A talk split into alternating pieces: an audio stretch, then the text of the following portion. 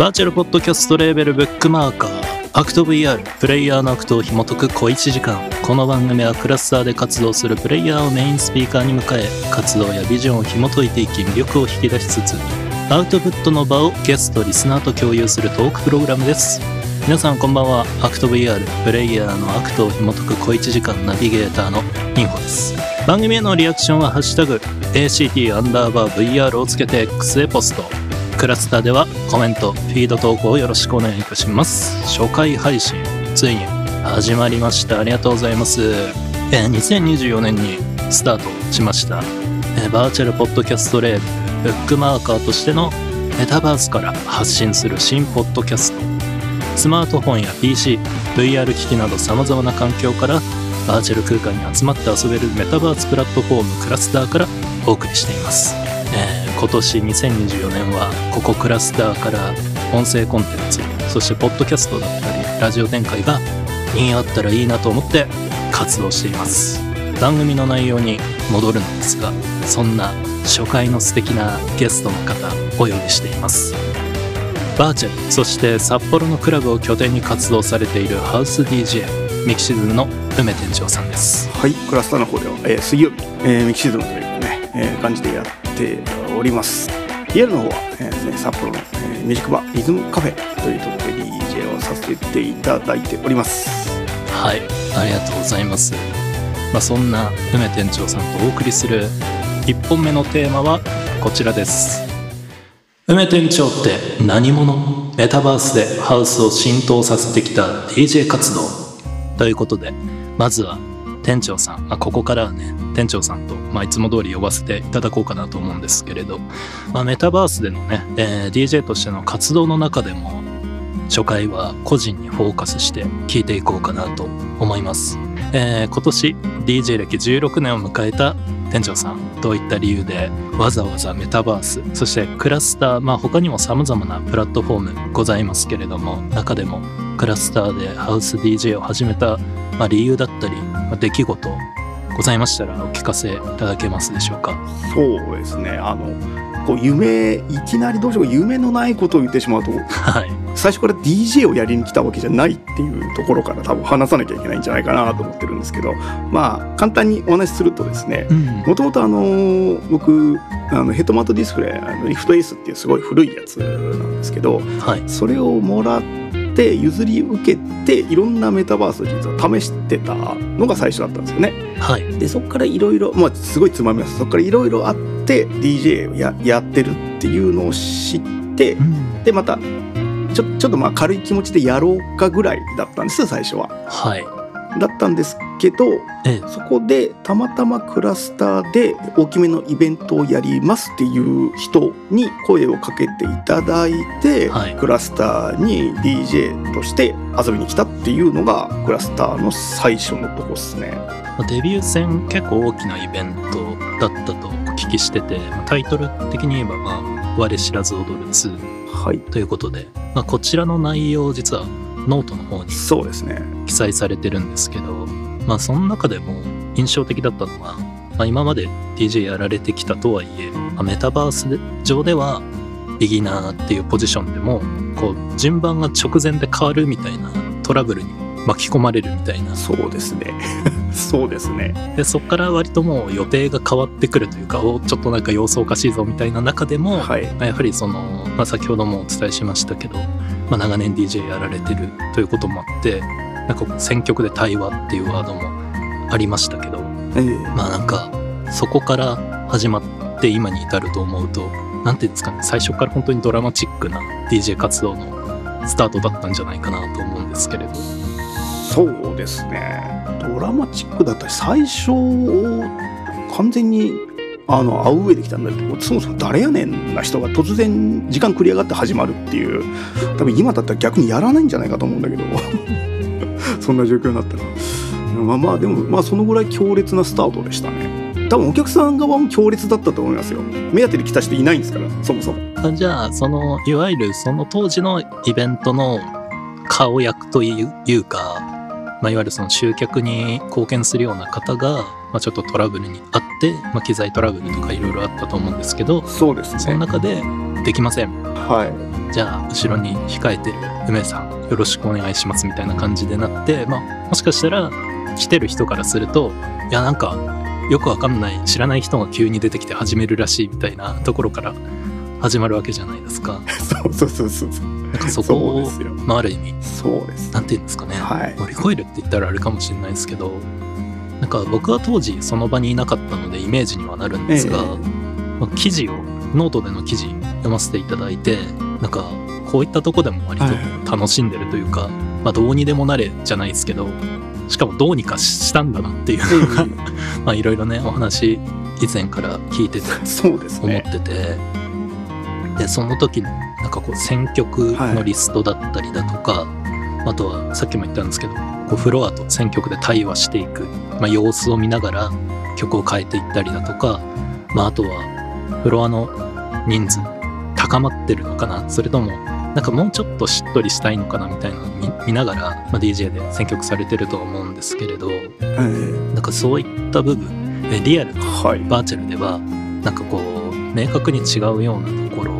ってのはあったりするんですか？違うほんとね同じだとは思うのだけれどもちょうど当時ねそれこそハウスがねクラスになかったハウスクラブイベント全体がそんな頻繁にやってなくてかな。でもううんうん。とりあえずキャッチーに行こうと思ってええ。もう俺は知らなくていいけど曲は知ってるってパターンにしようと思って。なんかこう俺を見ろじゃなくて曲を楽しんでもというか気持ちを高めるために曲を選んでいくっていうことあると思うんですけどクラスターだと、まあ、VR だとやっぱ表情が読めないというか普段のリアルだったら、まあ、ちょっとした行動あ今ちょっと出口に向かってるなとか帰る準備してるなとかむしろ逆に高まってるなみたいなのってのは視覚的な情報で得られると思うんですけれどメタバースだとどういったところからなんかそういったリアクションっていうのを引き出してるんですかね。クラスターに来た時はあれピューイの妹は緑で分かりやすかったな。当時までダンスがなくてみんな仁王立ちだからね。そのぐらいしか分からんの。ですよね。逆に。みんなね今でこそ踊れるじゃないですか。だから当時上がってんのか下がってるのか全く分からないけど人がいるっていう状態で。はい。で「ワンモアタイム」とかかけてピューイみたいな「あいいけるねいけるね」みたいなそういうあの ディスコいかがですかねピューイあじゃあじゃあじゃあもうちょっとこっちで行きますかみたいないう探りですよね完全にね。いやーそっか当時は今と違ってリアクションを取る方法がまあ今と比べれば少なかった中でまあやっぱりその仁王立ちかそのテンション上がってるピューイっていうエモートがあるんですけどそこぐらいしかない中あ今こう伝わってるものってやっぱりフロアブースにいればわかると思うんですけどそういったとこから曲を選んだりだとかまあこう路線というかそろそろええお高まり曲入れちゃおうかなとかいやもうちょっと先かなあるいはもうちょっと今欲しがってるの分かってるけどまだまだもうちょっとかなみたいなのをかこう駆け引きしながらそれこそ対話ですよね。しながらやってるっていうのがなんかこう昔からやられてるというか、まあ、今とはちょっとやり方が違う中で、あのー楽しんでフロアを盛り上げていたんだなっていうのを、まあ、今回ラジオやるにあたってその当時の記事読みながら感じていました。で なんか本当に繰り返しになるんですけど、ええそういったなんかトラブルから始まって、まあ今この後いろいろ話していきますけど、はいろんなことがあったじゃないですか。いまあいろいろありましたね。本当に仕組まれてる感というか、脚本ですか？みたいな 流れがあってとても面白かったですね。そうなんですよ。エモートはフロアの温度を見るための貴重な手がかり。ああ、なるほど。探りに行かなきゃいけないんで基本的に。まあ曲うん僕らアドリブで選ぶんでやっぱり温度感というかお客さんの反応が見えないとそれこそあのねしかも俺無名今今でも有名とは思うけど無名の状態で行ったからさほんと誰やねんなんですよね。ああさめっちゃ探りましたねその時はね。なるほど。そうですね。今はダンスのエモートがあるんですけれど、それって割と一回押してしまえばどこか放置はできてるけどもなんかこう楽しんでるようにも見えるんですが、その中でもやっぱりそのリアクションのエモートが来るとそれってもう能動的に押してるじゃないですか。まあ高まってるよっていうのは本当に分かってるっていうのがそうまあね、今はそうかもしれないですけど、まあ、当時はそういったなんていうんですかね視覚以外のところから読んでいたっていうのがさすがだなって思いながら一番最初の出来事を読んでいました。ありがとうございます。じゃあ続いての話題に行くんですが、まあ、これまでですねあのー現場、まあ、クラブでハウスが盛り上がってる様子っていうのをまあメタバース上で実際に見てきたと思うんですけれどもなんかこうハウスミュージックがメタバースのクラブに、まあ、根付いていってる様子っていうのをなんかこう間近に見てきてどういった印象がありますかね？そうですね。あさっきもチロッと言った最初に来た時ってそもそもクラブイベント自体の数が絶対数が少ないようなはい。状態で、まあ、DJ さんもそんなにやる人がいなかったんでそもそもはまあハウス以外にもいろんなジャンルがまだ成り立ってなかったみたいな時ん。僕が来たんで。はい。で、まあ、僕なんかハウスを根付かせようってやったわけじゃなくてただ自分ができる一番得意なやつがハウスだったのでハウスをやり始めたっていうところだったんですけど、まあ、時代がそれこそもうハウス全盛期から1週半ぐらいか。まあ下手すると2週ぐらいいっちゃってるせいか。あのーはいなんだろう。ハウスがこの世の中に生まれた時みたいなね追体験みたいなそのぐらいのちょっとでかいこと言ってるけどでもなんかそのぐらいのうん。面白い感じはあります。ね今ね。あこっちでやってる分に関しては。うん。あ僕もまたそのハウスっていうのをこの1年ないぐらいで知ったのでなんかこう日々クラスターでのクラブイベントとかであまだこんな曲あるんだとかあるいはあこの曲好きだなとかこの曲来るともう自分の中で盛り上がるなみたいなのをこう今知りながら楽しんでるって意味ではハウス1年生っていう方が多分今クラスターの中でものすごく多いんじゃないかなと思っててだからこそなんかみんなでこう楽しんでるっていうのはなんかフロアだけじゃなくてこうなんか学びながらというか自分の中の好きをこう重ねながら楽しんでるっていうのがすごくいいなと思ってて一人で楽しむというよりかこうみんなで一緒にこうこんな曲もあるよだったりだとかあるいはこう会場で一緒に盛り上がったっていう思い出が込み込みになってどんどん自分の中で色濃くなっていくっていうのがこう店長さんのイベントの中でとてもいいなと思ってる部分だな僕は感じてますね。そんなのが近い感じがあるのかなと思って多分ねむ向きが向きっていうななんで言っていいのかな？その向きが逆な感じなんですよ。あの僕知らない曲ばっかりかけてるんであの知ってる曲がこの曲はハウスで知ってるじゃなくてこの曲なんだろうかみたいなところから来てあハウスだこれ。Spotify でこっちほほ掘ったらなんか出てきたわみたいなそういう状態うん。なんですごい昔の多分そのクラブミュージックの流行り方なんですよ。フロアで聞いた「なんじゃこりゃ」があのこれですみたいなので外で聴けるみたいなそれに近いような感じがあるかなこっちの世界でやってる時には。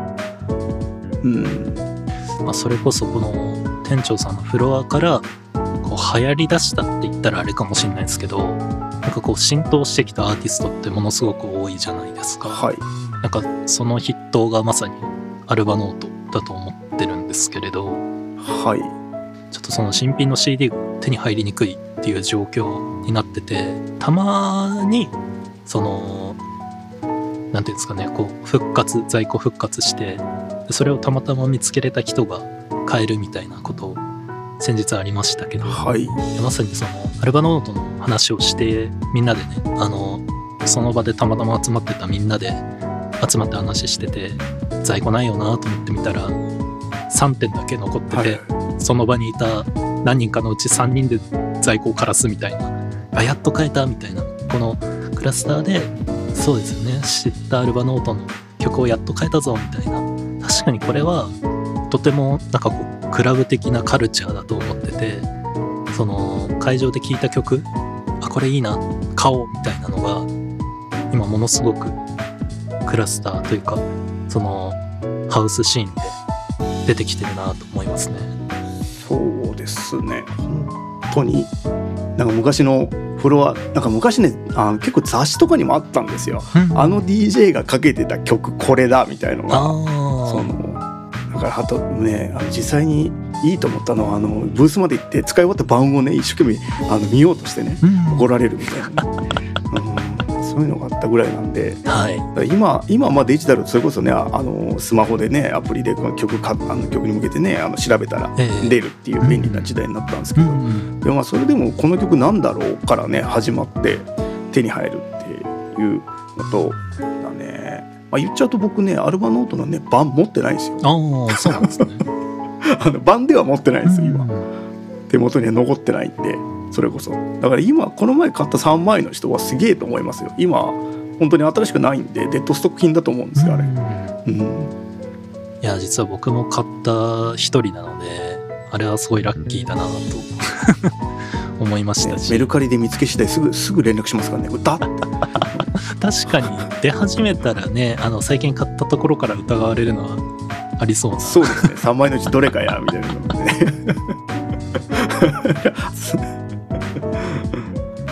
でなんかこうハウスとメタバースの親和性っていうのが、まあ、あるなと思っててそれこそ店長さんのイベントって会場ってものすごく大きいわけじゃないじゃないですか。ね。むしろちょっと狭いんじゃないかってぐらはい。いの会場だと思うんですけれど、まあこれが実は狙いがあってというか、はい。さそれが結果的にいい方向になったんじゃないかっていうのがいわゆるそのちょうどいい距離感が生むなんかこう時々見かける人から友人になっていくっていうコミュニティの重要性というかそね。そこがすごく素敵だなと思ってて、はい。これは以前別の記事の方で出てたとは思うんですけれども、クラスターって、まあ、あのメタバース上でこう写真を撮れるっていう文化があるんですけれど、まあ、それと店長さんの会場の狭さの相性がとても良くてでその撮った写真を SNS に投稿すると、まあ、狭いので自分を撮ってるつもりが結果的にその映り込んでる誰かみたいなのがいてそれがその SNS 経由流れてきてあ自分映ってるなみたいな、まあ、そういったところからなんかこう交流が始まるみたいなことが結構あるよねみたいな話を以前聞いてて実は自分もそれでこう交流ができた人って結構多くていやなんなんていうんですかね。曲の時だけじゃなくていろんな時にこうフロアを見てらっしゃるなって思うんですけれどこういったところどう感じてらっしゃいますか？それねあのまあ後付けほぼほぼ後付けに近いんですけど、い。まああの最初から考えてやってたわけじゃなくて結果的にそれになったに近いんですけど、ええ。最初来た時ね今でこそみんな自由にボイスできる設定ができるんですけど僕の時ってスタッフ以外ボイスができなかったんですよね。であの最初の頃あの俺も律儀に VR のヘッドセットかぶってやってたんでチャットが打てなかったんですよ基本的に。でボイスできないチャチャットできないで遊びに行ったら手振るしかないんですね基本的にね VR で。ああそうですねはいそうそれで逆にそれがあったんで喋んなくていいしチャット打たなくていいしっていうので手振るだけでなんとなくなんか良くなったわけですよ挨拶としては。うん。でまあそれの体験と、あとまあ今実際はあのイベント立てるとハッシュタグで後で引っ張れるツイッターまあ今 X かだったんで自分が映ってるのもあったりしたんであこれはいいねと思ってで、まあ、狭くしたのもまああるんだけど、まあ、その後のあのあれが最たるもんですよねあの、うん、と真ん中にあのステージができた箱があったんですけどそれに至っては真ん中にいる人撮ったら絶対後ろの人が映るんでっていうのはめちゃめちゃ考えてありましたね。お立ち台に目立っている人たちを取ることによって、まあ、画角的にこう下にいるというかそのお立ち台より下の段にいる人もいい具合にこう映るようになってるんですよね。そうですこれねはすごく面白くて、うん、そうそれでちょうどよかったのはその DJ の方向かなくていいっていう文化もできたんでその時に。これもなんかちょっと違うんですけどなんていうのあのフェス型じゃないっていうか別に DJ 見なくていいよっていう流れをその時にできたんで横向いてていいっていうので完全にどっちか取れば反対側映って誰かが映って後で知らんけど SNS でもあのリアクションができて後でフロアであってもまた交流できるっていう、うん、仕組みですね。いいやー。あんま言いたくないねこの辺ね。絶対パクられるもんねこれね。パクられるってことはあこれいいなみたいな。なんかこうまあそうですよね。認められたじゃないですけどもらったみたいなのは、まあ、結果的に自分の中で素晴らしいなっていう評価をしてると思うのでもしそういった形のが今後増えたとしたらああこれ聞いた人なんだなって僕もこの番組聞いた人だなと思ってこうニヤッとしようかなとそうですね。一応ライセンス料20円ぐらい毎回取りに行きますけどね。ああそうですね。来場者かける20とかだったらいいビジネス。そうですね。もううちアイディアサブスク屋ですけどね。もうねいいですね。はい。ひどい。はい。ということで、まあ、これまで、まあ、約2年間、まあ、間もなく、えー 2, 2周年迎えるミキシズム動かしてきて、はい。い共演とかイベントに関しては、まあ、次回広げていくんですけれど、えー水曜は踊りたくなるじゃない。そしてハイドルフロアと続いて、まあ、クラスターでのフロアの展開この後新しいのが待ってると聞いてるんですけれどどんなものが始まる予定なんですかね？そうですね。今,、まあ、今今後というか、まあ、今までハウス結局続けてきたんで、はい。ハウス以外のも広がるといいのかなっていうので他ジャンルをうちプロデュースでみたいなプロデュースってまああれなんですけど、うん。まあ自分の中での一番うんベストなのは継続してやりたいっていうところなんですよね。はい、やっぱり。うん。一発はありありありなんですよ。ありなんですけど、えーそれこそ俺があのこの世界に来た時ってそんなにイベントもなかったんで定期的に行く行く場所がなかったんですよ。言っちゃうと。まだ。はい。なんで例えば水曜日に来てりゃ面倒くさいことなくて音聞いて友達できるし、うんまあ音聞聞く人もちゃんとした音そこはあの音のクオリティはうちは担保しますよっていうところもあって、っていうところでで今回ちょっとジャンルを広げてっていうところですね、はいえーが始まりますね。はい。ということで、ミキシズムも、えークラブミュージックを主軸とする特定のメンバーを持たない自由なカルチャープロジェクトという看板に気づいたらなってて、で面白いなと思ったのが、まあ、今後はこう水曜の夜に開催されるこう初心者の方も楽しめるを目指したクラブミュージックイベントが始まっていくということで。で早速第1弾がまあ、テックハウスそしてテクノをメインにした展開が始まるとのことでこれが、えーテックハウスそしてそしてテクノをメインにしたイベント、えー、とココスワークスさんそしてアフロニウムさんが、まあ、メインそしてゲストがたびたび変わるのかどうかみたいな感じで初回は、えーこのお二人に加えてミミミさんが登壇していただけるとのことで。はい、まあ本当に、なんていうんですかね、こう1年9ヶ月、まあ水曜の時間っていうのを、まあ、音楽彩ってきた店長さんが、またこうして新しく展開を広げていく。新しいことをこのタイミングでするっていう、まあ、結構、なんていうんですかね、勇気がいることというか、なんだろう、続けた方がお互い安心感はあるじゃないですか。ああまあまあそうですね。そんな中でも、はい新しいことを選ぶって、まあとても勇気がいることでもあり、はいはい何かこう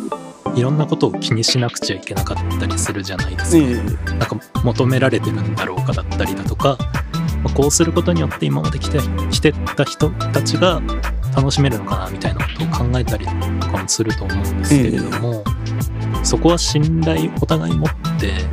新しいことをしたい。それを楽しみにするっていうのはなんか今まで店長さんがフロアと対話していい関係を築いてきたからなのかなって思いながら、新企画の発表を眺めていました。はい。はい。まあ結構言はい。っちゃうとずっとハウスであのままやっても全然良かったんですよね。多分ね。新しいことしなくてよかったんだと思うんですね。なんですけどうん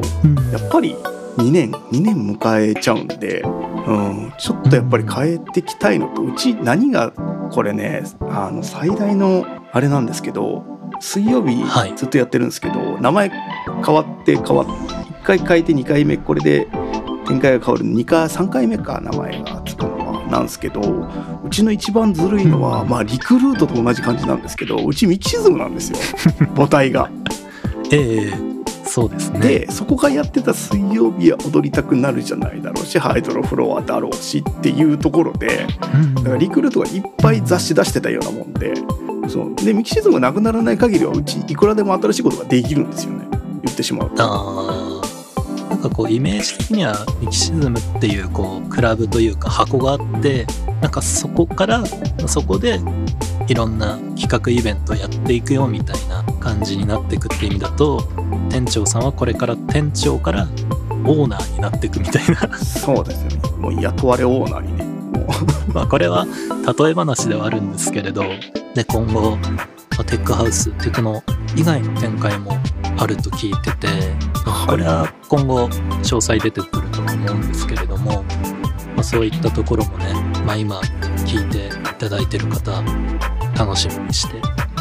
僕もねすごく楽しみにしてるので一緒にフロアで踊れることだったりだとか、まあ、新しい思い出を作っていくっていうのはすごく楽しみにしてます。まあ、すごいなんか最初から考えてたように言ったんですけどあのこれも後付けですけどね 結構ね あの違うんですよあの最初に水曜やり始めた時にミキシズムっていうのを決めたんですよイベント名として。なんですけど僕間違えてあのワールドの壁にミキシズムって書いちゃったんですよ。イベント名じゃなくなっちゃったんですよその時点でね。店の名前になっちゃったんですよ。いや困ったなと思ってあこれしまった箱がミキシズムだと思って看板が作っちゃってあそしたらなんかイベント名考えなきゃって言ってあまあいいか何曜日は踊りたくなるじゃないでいいかって言ってたんだけど最初大きな声じゃないんですけど木曜日は踊りたくなるじゃないっていうのもあったんですよそうみたいです フラね。フラとしても、はい。はい、結構後付けなのとあのねミキシズムのなんか特定のメンバーもさね、うん、かっこいいんですけどあれはもうジャズトロニックのパクリで野崎さんに後で僕は怒られておきます ぜひね、この番組を聞いてもらって、あの、怒られていただければなと。怒りに来てほしい野崎さん。に いやほんと怒られる怒られるこれは。ねいやーでもなんか、その話聞くとやっぱり、なんかいろんなことが、なんでしょう、巡り巡っていい方向に全部転がってるなって思って、はい。まあもちろんその、水曜日は踊りたくなるじゃないが終わりますみたいな話の時も、僕はフロアだったりだとか、まあ、いろんな形でそれを見守っていたりだとか耳にしていた時は、まあ、やっぱりどこか不安感というかあったんですけど、まあ、とはいえそれをいろいろその後もいろんなことをえなんか乗り越えてきてで今があってでこれから新しいことがどんどんどんどん始まっていくっていうのの渦中にいるって思うと、まあ、全部これは必要なことだったんだなとか思っててなんかそれも含めてなんかみんなフロアのみんなとそれをなんかこう体感していくっていうのはなんかめっちゃいいな。面白いですね。新しいことはやっぱりまあうん。ワクワクしますしね、ええ。まあ、失敗してもこの世界そんなリスクはないんでよっぽどのことじゃないかぎり。そうですね。まあはい。面白くてうまくやったのが残ればいいじゃないかぐらいな気楽な感じであやーってますえーといったね、そういったありがたい言葉を受けて、えーこの番組も初回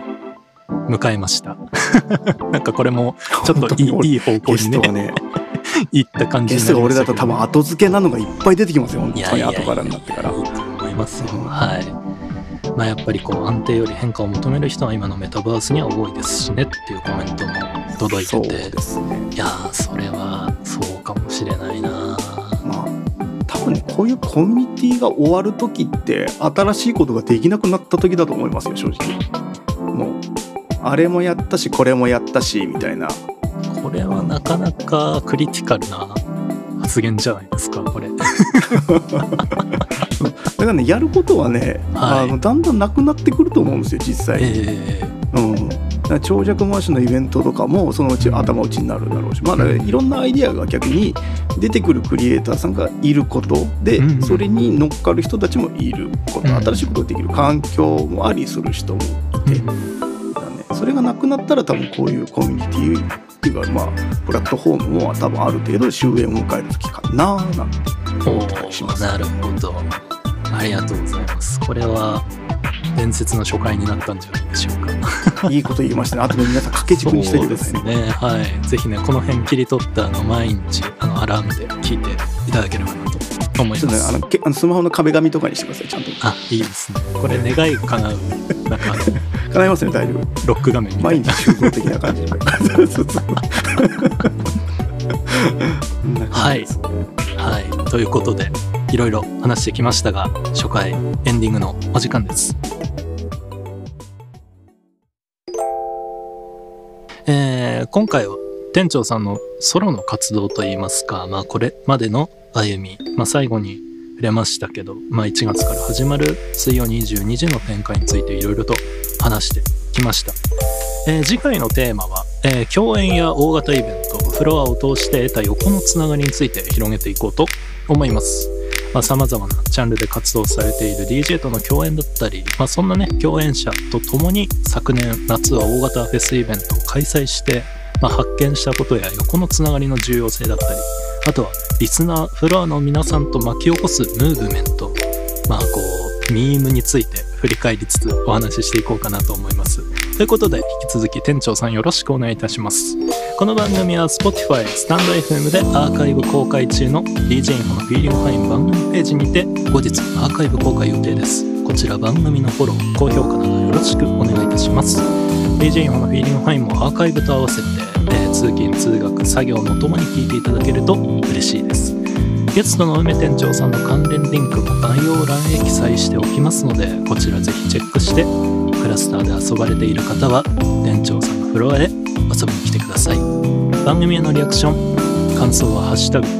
ACT アンダーバー VR」をつけて X へポスト。クラスターではコメントフィード投稿よ